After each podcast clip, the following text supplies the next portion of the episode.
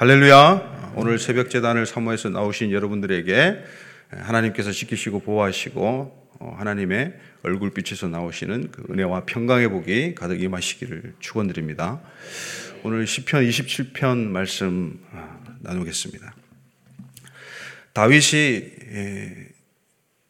이 시편 27편을 썼는데요. 음, 탄식함으로써 어, 자기의 이 원수들로부터 진쳐진 그런 상황들을 하나님께 올려드리고 있습니다. 다윗은 탄식만 하는 것이 아니라 어, 하나님께로부터 받은 그 은혜 또 그 사랑 그것을 기초로 해서 하나님을 여전히 그 상황 가운데서도 신뢰하고 있고 그래서 이 시가 27편이 탄식시로도 분류가 되고 신뢰시로도 분류가 됩니다. 이 탄식이 터져 나오는 상황 가운데서 하나님을 여전히 믿고 신뢰하는 것 참으로 쉽지 않습니다. 그러나 어, 그 상황보다도 하나님의 사랑이 크시기 때문에 하나님의 은혜가 월등히 크시기 때문에 그것을 감당할 수 있었던 다윗이었습니다. 그분을 사랑함으로 순종함으로 말씀을 지키고 그분의 그분의 사랑에 붙들려서 살아갔던 사람이 다윗이었습니다. 그리고 하나님께서 주시는 초월적인 기쁨으로 어, 승리할 것을 미리 선포하는 그런 놀라운 시가 바로 오늘 시편 27편입니다. 27편의 중심되는 말씀은 이 7절입니다. 7절 한번 보시겠습니까? 다 같이 읽겠습니다. 시작. 여호와여 내가 소리내어 부르짖을 때에 들으시고 또한 나를 긍휼히 여기사 응답하소서. 아멘.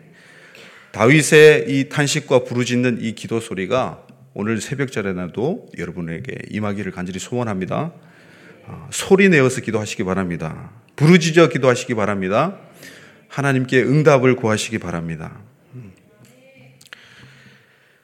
이 7절을 중심으로 해서 어, 이제 6절, 5절, 4절 위로는 이제 주의 장막의 거함에 대한 이야기를 하고 있어요. 그리고 7절 이후로는 8절, 9절, 10절은 주의 장막을 사모하는 그 말을 또 다른 표현으로 주의 얼굴을 구하는 그 어, 말들로 표현하면서 어, 기록하고 있습니다. 이렇게 어, 짝을 이루면서 마치 거울처럼 그렇게 시를 써 내려가는 것도 이 히브리 문학의 어떤 패턴입니다. 그래서 성경을 이해하려면 이렇게 짝이 있는지 없는지를 살펴보는 것도 참으로 흥미롭고 재미있습니다. 그리고 그것을 떠나서 무엇보다도 중심 메시지를 찾을 수 있으니까 좋습니다. 어, 우리 이 시편 27편에서 어, 우리가 생각해 보아야 될 질문을 한번 생각해 봤으면 좋겠습니다. 왜 하나님은 성도들의 이 전쟁에서 삶 속에 일어나는 그 영적인 전쟁, 육적인 전쟁, 그 환란과 핍박과 전쟁 가운데서 왜 대적들을 또 원수들을 물리쳐 주시고 전쟁과 대적과 원수에게서 어, 건져내 주셔야 하는가 이것입니다. 여러분은 그런 당위성이 있으십니까? 하나님은 명분을 중요시 여기시는 분이십니다. 왜 하나님은 성도의 강구를 어, 들어 주셔야 할까요? 왜 나의 이 새벽의 강구를 하나님께서는 응답해 주셔야 될지 여러분 그것부터 한번 생각해 보시기 바랍니다. 그분은 하나님은 우리의 아버지가 되시고 우리는 그분의 자녀가 되기 때문에 그분께서는 우리의 기도를 들어주실 줄 믿습니다. 그분은 우리의 왕이 되시고 우리는 그분의 백성이기 때문에 그분은 우리의 강구를 들어주실 줄 믿습니다. 그분은 우리의 신랑 되시고 우리는 그분의 신부 되시기 때문에 신부 되기 때문에 그분은 우리의 기도를 들어 주실 것입니다. 시편 기자는 오늘 27편에서 1절에서 그렇게 이야기하고 있습니다. 왜 이 다윗이 하나님께 사랑을 받았는가?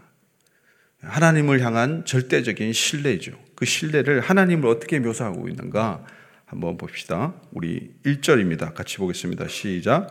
여호와는 나의 빛이요 나의 구원이시니 내가 누구를 두려워하리요 여호와는 내 생명의 능력이시니 내가 누구를 무서워하리요. 아멘. 여호와 하나님은 나의 빛이다 라고 고백하고 또 나의 구원이다. 그리고 내 생명의 능력이다. 이렇게 세 가지를 다윗은 선포하고 있습니다. 그렇기 때문에 하나님께서 빛 비춰 주시고 하나님께서 나를 대적들을 둘러싼 원수들이 둘러싼 그 상황 가운데서도 전쟁터 가운데서도 화살이 날라오고 총칼이 덮칠지라도 하나님께서 나를 구원해 주실 것을 그리고 내 생명을 보존하셔서 내 생명의 뿌리부터 나오는 그 능력이 되시기 때문에 하나님에 대한 이 다윗의 고백이 바로 이 전쟁에서 건져 주시는 하나님을 신뢰함의 표현이 되겠습니다. 그리고 이 1절을 또 우리가 어, 짝을 이루는 것을 보면 14절입니다. 마지막 절 우리 같이 한번 읽겠습니다. 시작. 너는 여호와를 기다릴지어다 강하고 담대하며 여호와를 기다릴지어다. 아멘. 그리고 13절에는 여호와의 선하심에 대한 믿음이 나옵니다. 하나님께서는 선하시기 때문에 아, 나를 구원해 주실 줄 확실히 믿고 그것을 그 구원을 바라는 것이죠. 아, 구원의 빛이 내게 비칠 것을 간절히 바라는 것이죠. 환란 가운데서 원수들의 진침 가운데서 전쟁 가운데서 나를 건져내 주실 것을 확실히 믿고 소망하고 바라는 것입니다. 여호와를 바라라. 여호와를 바라라. 이렇게 두 번씩이나 강조를 하고 있습니다. 여호와를 기다리라. 여호와를 바라라. 이 말은 카바라는 말을 쓰고 있는데 예, 소망의 빛을 보는 것을 의미합니다. 한번 따라해 주시겠습니까? 소망의 빛을 보라. 그 소망의 빛은 여호와께로부터 나온 줄 믿습니다. 어, 누가복음 2장에 보면요. 이 시몬이라는 할아버지가 등장합니다. 나이 많은 할아버지인데 하나님께서 그에게 사명을 맡기셨어요. 네가 죽기 전에는 예, 그리스도를 꼭 볼 것이다. 네가 그리스도를 봐야 죽을 것이다. 그래서 그 로마의 치하 가운데서 얼마나 더 살고 싶었겠어요. 수욕과 모욕을 당하면서 겨우겨우 성전을 눈치 보면서 드나들면서 그렇게 신앙생활을 했던 시몬이었습니다. 근데 이 시몬이 하루는 성전에서 기도하고 주님 제발 주님의 구원이신 주님의 빛이신 그 메시아를 우리 민족 가운데 이 땅 가운데 보내 주시옵소서. 그렇게 기도하지 않았겠습니까? 그래야 제가 주님께 돌아갈 것 아닙니까? 이 험하고 이 참담한 세상에서 이 전쟁 같은 세상에서 이제 구원해 주십시오. 그렇게 강구하지 않았겠습니까?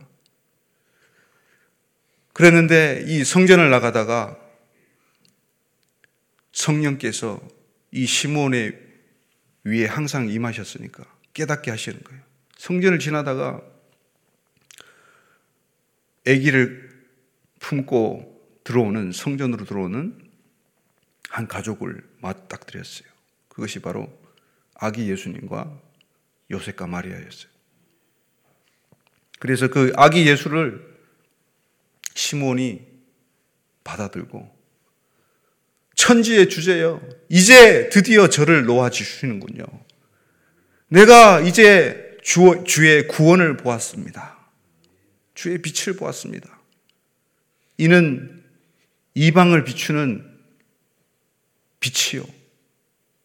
이스라엘의 영광입니다. 이 메시아에 대해서, 예수님에 대해서 어마어마한 선포를 하는 것이죠. 그렇습니다. 우리 예수님이 빛이시고 구원이신 줄 믿습니다. 우리 예수님이 우리의 생명의 근원의 능력 되신 줄 믿으시기 바랍니다. 그 힘으로 여러분 전쟁을 이기는 것이에요. 그 힘으로 환란과 핍박을 통과하는 것입니다. 그리고 우리는 또 질문해 봐야 될 것이 있습니다. 다윗은 과연 어떤 사람이기에 그리고 그 다윗이 간절히 바라는 그 한 가지 일이 무엇인지를 우리가 다시 한번 생각하고 질문해 봐야 될 것입니다. 이 27편 그리고 10편을 통틀어서 이렇게 아름다운 표현을 한 이 구절, 유명한 구절이죠. 이 구절로 이제 CCM 아, 찬양도 있는데요. 자, 우리 4절 한번 보시겠습니까? 27편 4절입니다. 시작. 내가 여호와께 바라는 한 가지 일 그것을 구하리니 곧 내가 내 평생에 여호와의 집에 살면서 여호와의 아름다움을 바라보며 그의 성전에서 사모하는 그것이라. 아멘. 다윗은 한 가지만 구했어요, 여러분. 여러 가지 구차하게 다른 것을 구하지 않았어요. 단 한 가지만 구했으니까 하나님께서 얼마나 그 한 가지에 대해서 깊이 하나님께서 응답을 주셨겠어요. 그 한 가지는 다름 아닌 하나님 자체를 구한 것입니다. 하나님을 너무나 사랑해서 하나님과 함께 거하려고 하나님의 집을 지으려는 그 다윗의 마음. 그래서 그 집에서 여호와와 함께 영원히 살 것을 어제도 오늘도 내일도 생각하면서 한 가지만을 구했다는 것이죠. 바로 하나님 자체를 구했던 것입니다. 10편 우리가 27편인데 26편 8절 말씀 한번 보시겠습니까? 이 고백이 27편 이 4절의 고백이 그냥 그냥 나온 게 아니에요. 자, 26편 8절의 말씀입니다. 시작. 여호와여 내가 주께서 계신 집과 주의 영광이 머무는 곳을 사랑하오니. 아멘. 이렇게 다윗은 구구절절이 하나님의 영광을 사모하고 하나님께서 거하시는 그 쉐키나 영광, 거하시는 그 초소를 간절히 원했던 것이죠. 그리고 다윗은 그 어떤 물리적인 장소로서의 성전만 추구했던 것이 아닙니다. 굉장한 영성의 대가였습니다. 그래서, 그래서 이 다윗은 하나님께서 자기 신명 가운데 자기 육체가 곧 집이 되어서 하나님께서 거하시는 처소가 되어서 하나님을 모시고 사는 법을 알았던 것입니다. 25편입니다. 10편 25편 10절 말씀입니다. 시작. 여호와의 모든 길은 그의 언약과 증거를 지키는 자에게 인자와 진리로다. 아멘. 여호와의 길대로 걸어갔던 사람이 다윗입니다. 그리고 무엇보다도 하나님의 언약을 알았어요. 그의 언약을 알았어요. 하나님께서 정말 무엇을 원하시는지, 하나님께서 구하시는 게 무엇인지, 하나님께서 계획하시는 게 무엇인지를 바로 깨달았던 사람이에요. 그리고 하나님 말씀의 그 정, 증거를 지키는 자였기 때문에 그 안에서 이미 하나님의 말씀대로 살아가려고 발버둥 치면서 하나님께서 원하시는 그 언약을 성취하기 위해서 기도하고 살아갔던 사람이기 때문에 여전히 다윗 안에는 하나님이 거하시는 물리적인 성전이 없지만 제사를 드릴 성전은 없지만 이미 자기 안에서 하나님을 모시고 살았던 다윗이었습니다. 그러나 이 다윗은 자기 혼자만으로 족하지 않았어요. 그래서 모든 사람이 그렇게 되기를 원했고 모든 사람이 하나님의 영광의 처소에 드나들면서 기도하면서 예배하면서 제사 드리면서 하나님과 하나 되기를 원했던 사람이에요. 그래서 성전을 지으려고 했던 것입니다. 그래서 다윗은 굉장히 하나님과 친밀했던 사람입니다. 우리 시편 25편 14절입니다. 같이 읽겠습니다. 시작. 여호와의 친밀하심이 그를 경외하는 자들에게 있으며 그의 언약을 그들에게 보이시리로다. 아멘. 여호와의 친밀하심. 이 원어를 보면요. 여호와의 비밀이에요. 비밀. 아무나 알 수 없는 비밀이에요. 여러분 비밀을 아무나한테 공개합니까? 절친한테. 아주 친한 사이. 믿을 수 있는 신뢰하는 그런 대상에게 비밀을 공유하죠. 그 비밀을 알게 하시는 거예요. 하나님께서 다윗과 너무 친하니까 다윗을 너무 사랑하니까 다윗도 하나님을 너무 사랑하니까 하나님의 비밀을 알려 주시는 거예요. 근데 그 하나님의 비밀이 하나님의 언약 가운데 있습니다. 할렐루야. 여러분, 하나님의 이 언약은 이 신구약 말씀 가운데 다 기록되어 있습니다. 할렐루야. 네. 비밀이 이제 열렸어요. 할렐루야. 누구나, 누구나 이 비밀에 접근할 수 있어요. 여러분들의 마음만 열린다면 이 비밀의 언약의 말씀들이 다 여러분들의 말씀 되기를 간절히 축원합니다. 그래서 다윗은 하나님을 경외하는 자였고요. 하나님을 경외하니까 하나님께서 그의 뜻을 그 언약을 알려 주시는 거예요. 아브라함 언약을 알려 주시고 아브라함은 땅과 자손에 대한 언약을 받죠.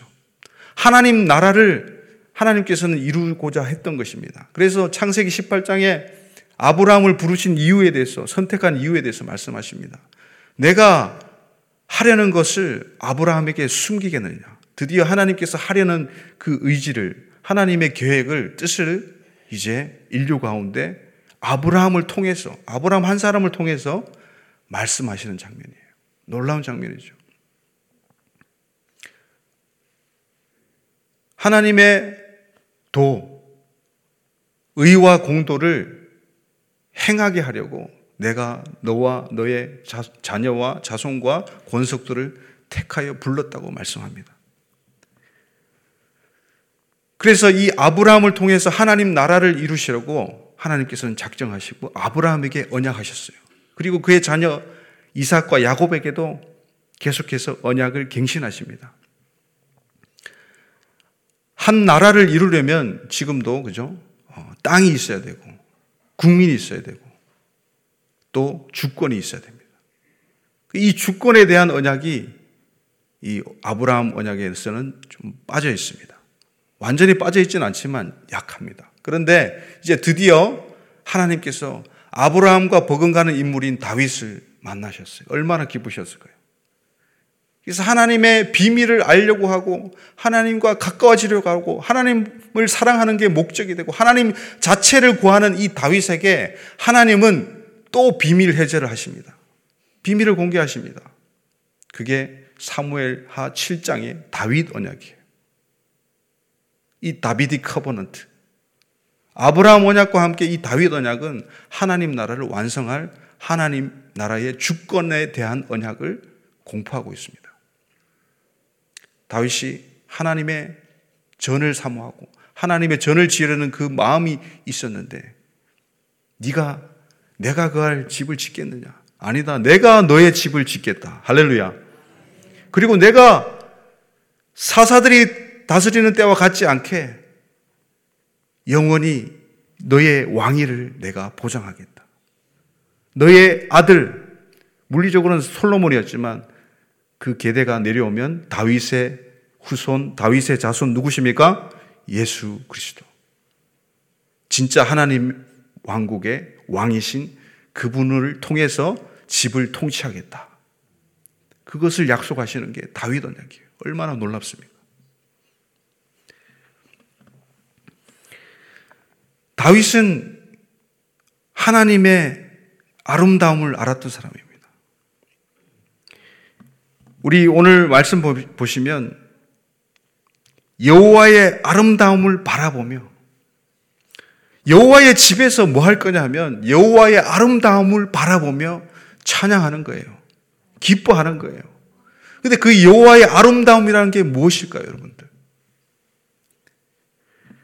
이 아름다움이라는 말은 한번 따라합시다. 중요한 말이니까요. 히브리어로 נועם입니다. נועם.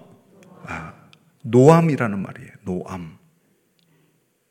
이것은 기뻐하다, 사랑스럽다, 아름답다. 굉장히 좋은 단어죠. 이 단어를 쓰고 있습니다.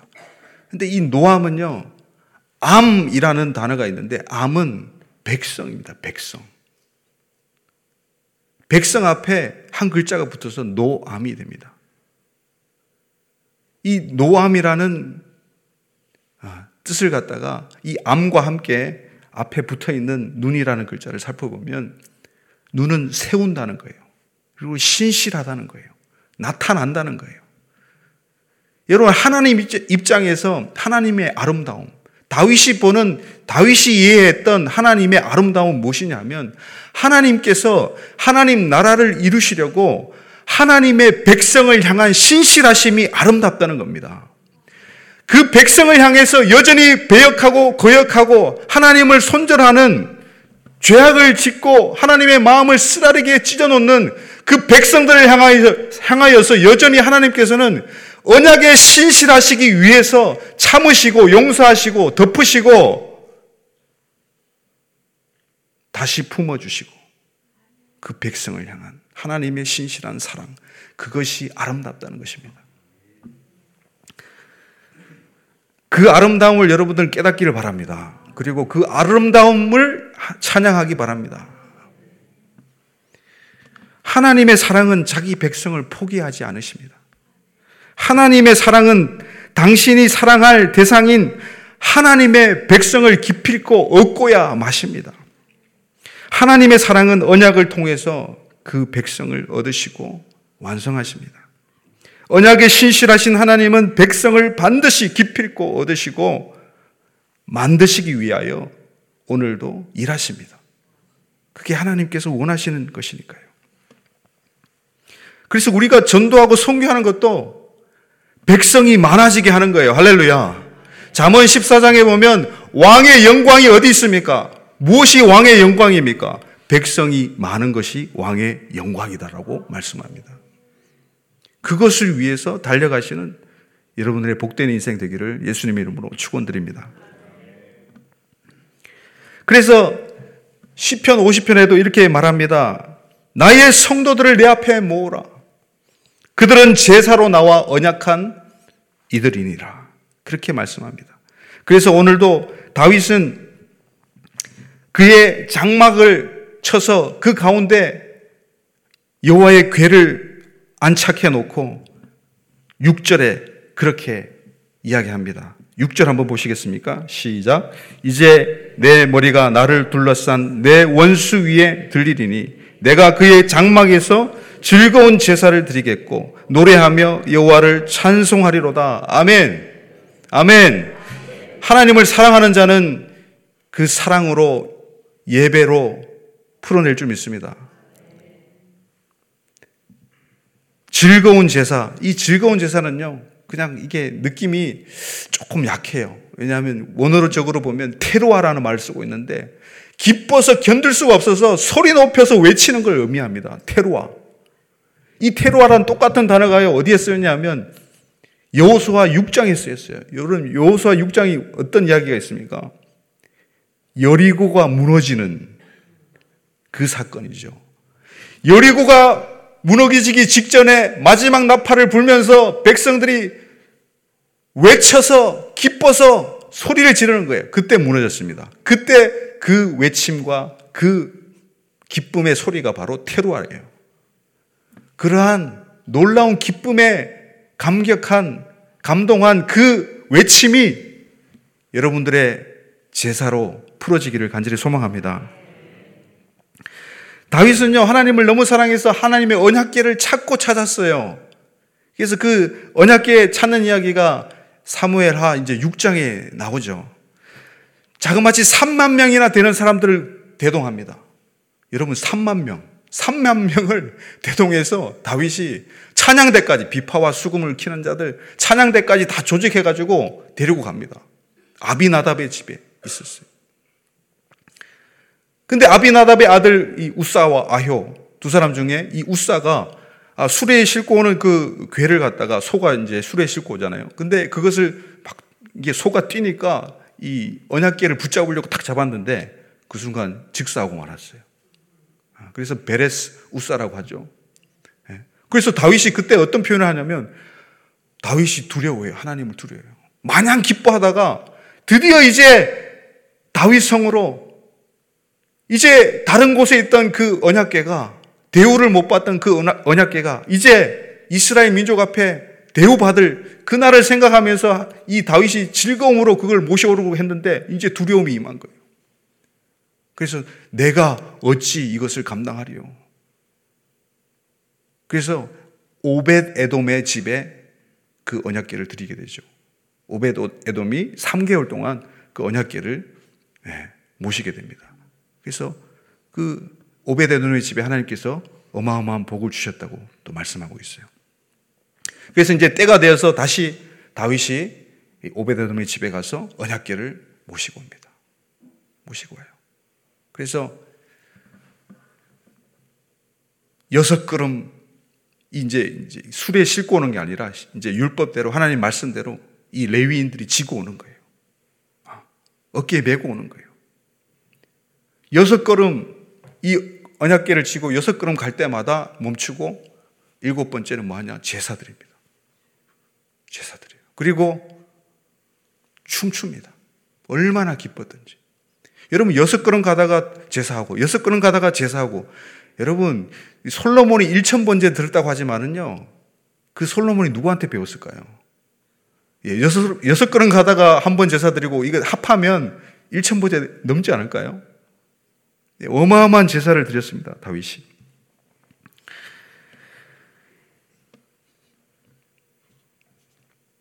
그래서 여러분들 그 하나님의 언약계, 하나님의 임재를 상징하는 그 언약계를 사모했던 그 다윗에게 견딜 수 없는 기쁨으로 제사드리고 춤추었던 그 다윗에게 하나님께서는 사무엘 하 7장에서 그 6장 다음에 언약계를 모시고 온 다음에 그 7장에서 바로 다윗의 언약을 말씀하시는 거예요. 제가 아까 말씀드렸던 그 다윗의 언약을 말씀하시는 거예요. 하나님께서는 그냥 주시지 않습니다. 마음을 보시고 태도를 보시고 할렐루야 사랑을 확인하시고 하나님의 언약을 비밀 해제시키는 거예요.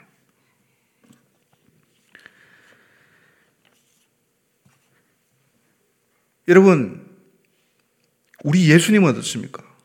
예수님은 무엇을 구하셨을까요? 다윗이 이 하나님의 임재를 하나님 자체를 한 가지를 구했는데 그렇다면 예수님은 무엇을 구했을까요?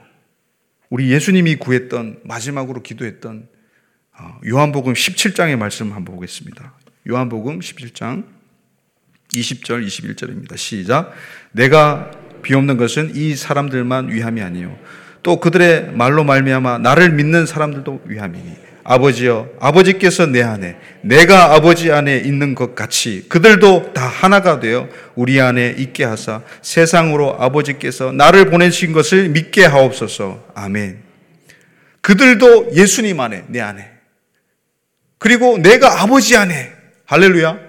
이 온전한 연합을 하나님께서는 이 예수 그리스도를 통해서 기도받기를 원하셨던 거예요.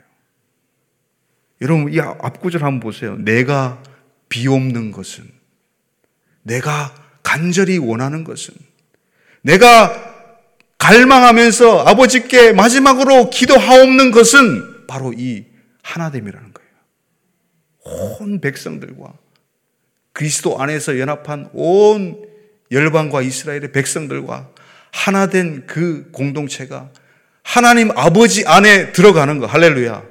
온전한 연합을 이루는 거. 그것을 바랬던 거예요, 예수님도. 다윗과 마찬가지였죠. 그렇다면 어떻게 다윗은 이 한 가지만을 구할 수 있었을까요? 바랄 수 있었을까요? 우리 사도행전 7장 46절입니다. 자, 읽겠습니다. 시작. 다윗이 하나님 앞에서 은혜를 받아 야곱의 집을 위하여 하나님의 처소를 준비하게 하여 달라고 하더니 여러분 먼저는요. 하나님께 은혜를 받아야 됩니다. 다윗 스스로 될 수가 없었어요. 하나님이 은혜를 주셨기 때문에 이 다윗이 하나님의 처소를 지으려는 생각을 했던 것입니다. 두 번째입니다. 사도행전 13장 21절 23절입니다. 시작. 그 후에 그들이 왕을 구하거늘 하나님이 베냐민 지파 사람 기스의 아들 사울의 40년간 주셨다가 패하시고 다윗을 왕으로 세우시고 증언하여 이르시되 내가 이세의 아들 다윗을 만나니 내 마음에 맞는 사람이라 내 뜻을 다 이루리라 하시더니 하나님이 약속하신 대로 이 사람이 후손에서 이스라엘을 위하여서 이제 구주가 나셨던 것이죠. 다윗을 만나니 내 마음에 합한 사람이더라. 하나님과 마음을 같이 품어야 됩니다. 하나님의 마음이 내 마음이 되어야 됩니다. 내 마음이 다른 곳에 있는 게 아니라 하나님께 하나님의 마음과 내 마음이 연합해질 때에야 그것을 다윗이 구했던 것처럼 한 가지만을 바랄 수가 있습니다. 그리고 사무엘상 17장 45절입니다. 시작. 다윗이 블레셋 사람에게 이르되 너는 칼과 창과 단창으로 내게 나오거니와 나는 만군의 여호와의 이름 곧 내가 모욕하는 이스라엘 군대 하나님의 이름으로 네게 나가노라. 아멘. 유명한 골리앗과의 전투에 나오는 말씀이죠. 이 다윗은 하나님의 이름, 하나님의 명예를 위해서 행동했습니다. 하나님의 명예를 위해서 자기 목숨도 내놓았어요. 그래서 이렇게 골리앗에게 돌진했던 것입니다. 그래서 하나님의 명예를 위해서 행동하시는 여러분들 되시기를 바랍니다. 마지막으로 사무엘하 6장 17절입니다. 시작 여호와의 궤를 메고 들어가서 다윗이 그것을 위하여 친 장막 가운데 그 준비한 자리에 그것을 두매 다윗이 번제와 화목제를 여호와 앞에 드리니라 아멘. 여러분 장막을 준비하는 삶 되기를 바랍니다. 다윗은 미리 준비했어요. 장막을 이미 쳐놨어요. 이것은 성전이 아니었어요. 다윗이 개인적으로 쳐놓았던 장막이에요. 하나님의 괴를 모시기 위해서 하나님께 친밀함으로 나가는 예배 장소였어요. 하나님과 일대일로 만나는 그 예배 처소가 여러분들에게도 있으시기를 축원합니다. 그래서 다윗은 이 장막, 이 하나님이 성전 아니라 솔로몬이 지은 성전보다도 이 어떻게 보면 이 다윗의 장막을 사모했던 거예요. 그래서 오늘 27편에 이 장막, 초막이라는 단어가 세 번씩이나 등장합니다. 이것은 초막절을 또 예표하고 있어요. 절기의 마지막인 초막, 그 초막절의 완성, 하나님 나라의 완성이 바로 이 초막절의 완성입니다. 그래서 어, 아모스서 9장 11절에도 다윗의 무너진 장막을 회복할 것을 예언합니다. 그것이 사무엘 사도행전 15장에서 예루살렘 공회에서 선포되고 이방인과 유대인이 함께 하나님의 장막, 다윗의 장막을 회복할 것을 사도들이 명하고 있어요. 선포하고 있어요. 우리는 그, 지금 그 시대에 살고 있습니다. 할렐루야. 이제 하나님의 장막이 지어져 가고 있습니다. 할렐루야. 그 장막을 위해서 여러분 준비하시는 삶 살기를 간절히 축원드립니다. 자, 제가 기도하고 마무리하겠습니다. 하나님 아버지 감사합니다. 오늘도 우리에게 시편 27편 말씀으로 하나님의 비밀, 하나님의 언약을 말씀하여 주시니 감사합니다. 다윗이 구했던 그 한 가지 일, 여호와의 집에서 여호와의 아름다움을 바라보는 그것, 사모하는 그것, 하나님께 찬양과 감사로 예배드리고 제사드리는 그것을 우리도 사모하게 도와주시옵소서. 하나님 나라를 사모하게 도와주시옵소서. 하나님의 언약을 사모케 하여 주시옵소서. 하나님의 언약을 알고 사랑을 알면 그분과 함께 살고 싶은 것인데 함께 거하는 장막 그 집을 사모하는 우리 제자광성교의 모든 백성들 되게 주님 축복하여 주시옵소서. 감사하고 예수님의 이름으로 기도드리옵나이다. 아멘. 주여 주여 주여 오늘도 주님 장막을 짓기를 원하시는 주님을 찬양합니다. 우리의 처소로 돌아오시옵소서. 우리가 처소를 예배하는 자들 되기를 원합니다.